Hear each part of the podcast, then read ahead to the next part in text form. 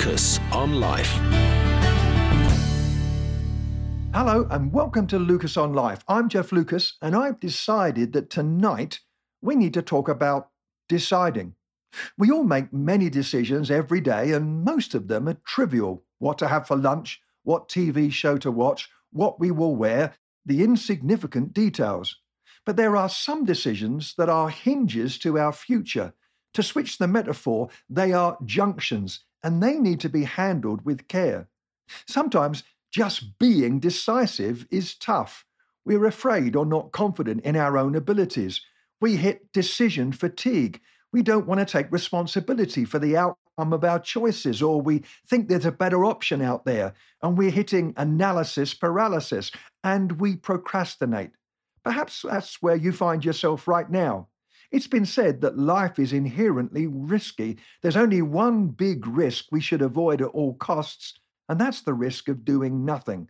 So let's reflect on choices and decisions. Here on Lucas on Life, here's Mariah Peters singing about the very best choice that we can make.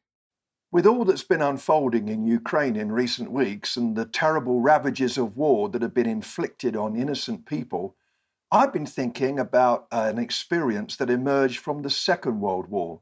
It was January 1945, the coldest winter in a hundred years.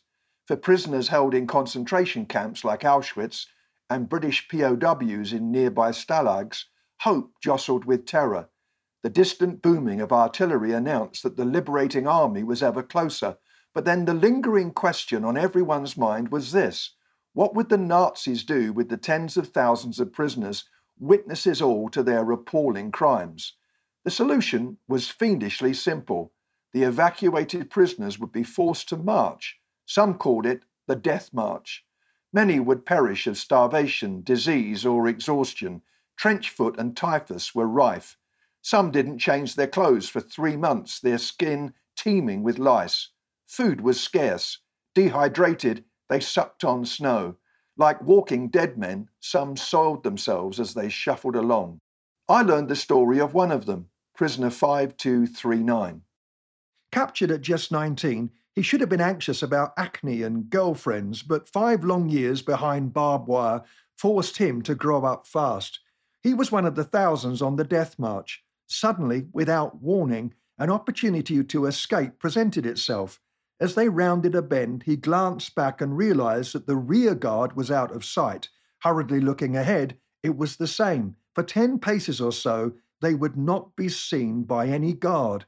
He had a choice, a crossroad between life and death, and he decided, turning to a friend, he hissed, Quick, run, now. And so run they did, dashing into the woods.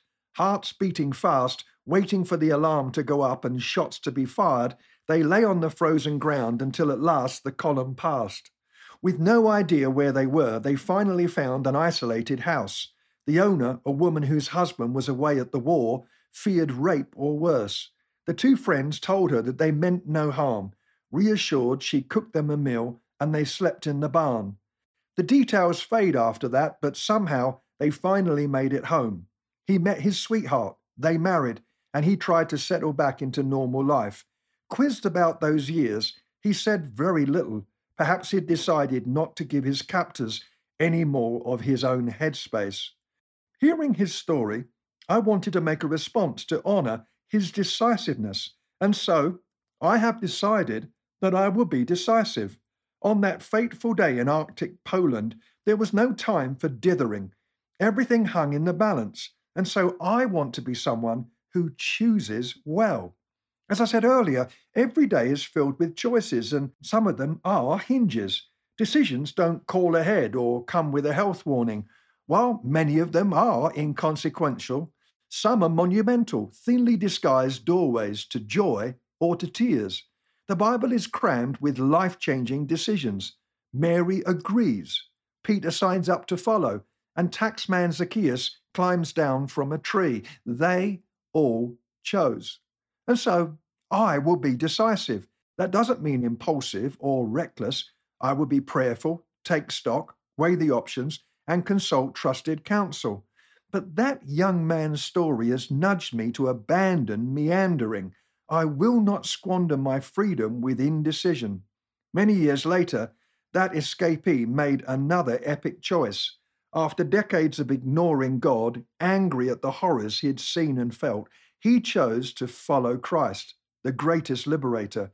Shortly afterwards, a stroke silenced his speech, and he became a prisoner once more, trapped inside his own head, unable to speak an intelligible word, no means of escape. At 75 years old, he breathed his last, finally free at last. Hearing that story, this much needs to be said. Thank you, prisoner 5239, for the inspiration, the legacy, and the call to be decisive, to be brave, and to take risks when the moment comes. Thank you for surviving so that your children could exist. And thanks, most of all, for being my dad. The story that I've just shared first appeared in Premier Christianity magazine. A couple of days after publication, I received an email from a reader who had read the article, and then the next day he found a book about a prisoner of war in a charity shop. The reader very kindly sent the book to me.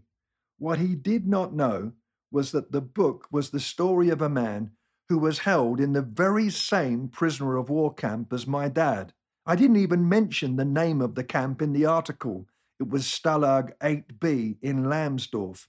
Today, I have a greater understanding of what my dad endured for four or five long years. He passed away years ago, but I'm grateful to him and to all who paid such a price in the war.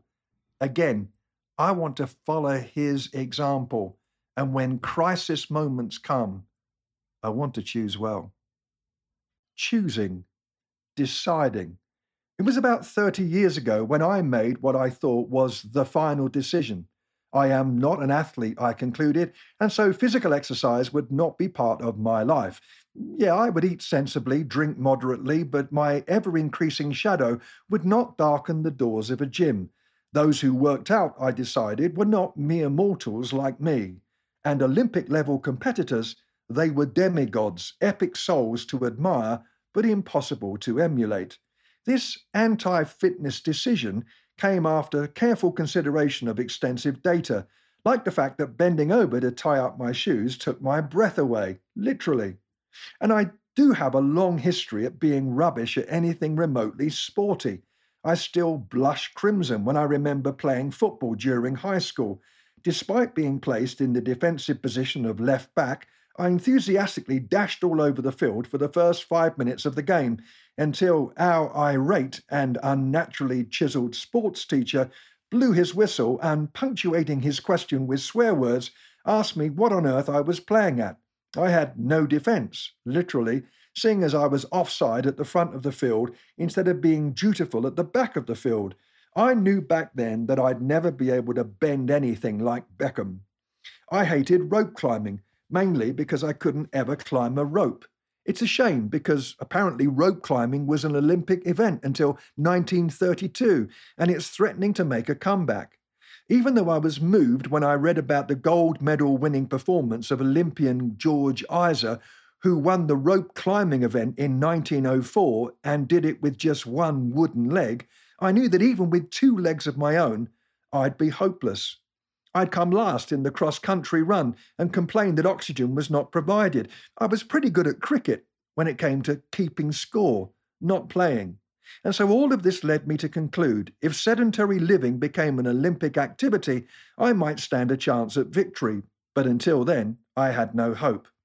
All of which makes me wonder in what other areas of my life have I hoisted a white flag of surrender and chosen to submit myself to a sentence of sameness?